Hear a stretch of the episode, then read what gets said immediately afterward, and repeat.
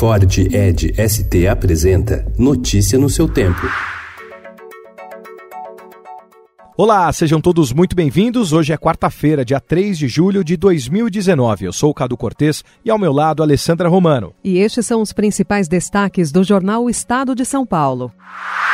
Ajustes feitos pelo relator da reforma da Previdência na Comissão Especial da Câmara elevaram a economia prevista em 10 anos de 913 bilhões e meio de reais para 1,71 trilhão de reais. A cifra era um desejo do ministro da Economia Paulo Guedes. Esse aumento foi possível porque o deputado Samuel Moreira, do PSDB de São Paulo, incluiu na conta uma receita adicional com o fim da isenção previdenciária das exportações agrícolas.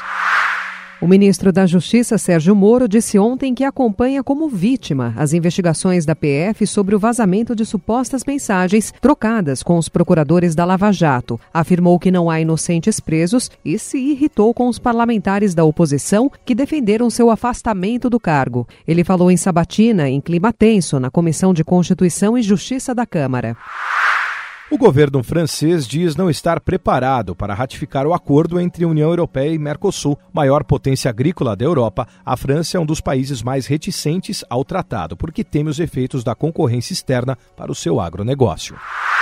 A Noruega informou estar disposta a manter suas doações para o Fundo Amazônia, desde que o Brasil garanta que os recursos serão aplicados no uso sustentável da floresta e em ações de combate ao desmatamento. A Noruega contribuiu com mais de 3,18 bilhões de reais dos mais de 3,39 bilhões aplicados no programa gerido pelo BNDES.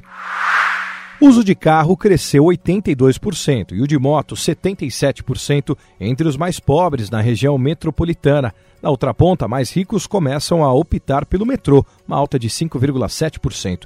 Dados são da pesquisa Origem e Destino. A ação de Fernando Sarney contra o Estadão, que se arrasta há quase 10 anos, foi considerada improcedente pelo juiz Atalá Correia, da 12ª Vara Civil de Brasília. Com base nessa ação, o jornal foi censurado e impedido de noticiar informações da Operação Boi Barrica. Um eclipse total do Sol coloca em completa escuridão uma faixa de 150 quilômetros do norte do Chile à Argentina, deixando milhares de pessoas encantadas. Fogo em submarino russo deixa 14 mortos. Arma do caso Marielle pode estar no mar. Nos cinemas, novo Homem-Aranha estreia amanhã. Brasil vence a Argentina por 2 a 0 com direito ao Lé no final e está na final da Copa América. Notícia no seu tempo. É um oferecimento de Ford Edge ST, o SUV que coloca performance na sua rotina até na hora de você se informar.